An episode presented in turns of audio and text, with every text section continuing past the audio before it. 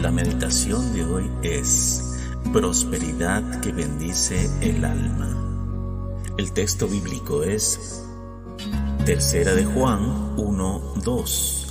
Amado, yo deseo que tú seas prosperado en todas las cosas y que tengas salud, así como prospera tu alma. Reflexionemos. Este fue el deseo y saludo de Juan el apóstol de Jesús a Gallo, un hermano en la fe en la tercera carta del apóstol Juan. La salud es algo que todos deseamos. La pregunta que cae por su propio peso es, ¿para qué queremos la tan ansiada salud? Prosperar en todas las cosas nos habla del servicio a Dios. Para ello, se necesita salud espiritual y física. Por tanto, andar en la verdad. Jesús dijo, yo soy la verdad y la vida. Así es, en el amor y conocimiento de la verdad.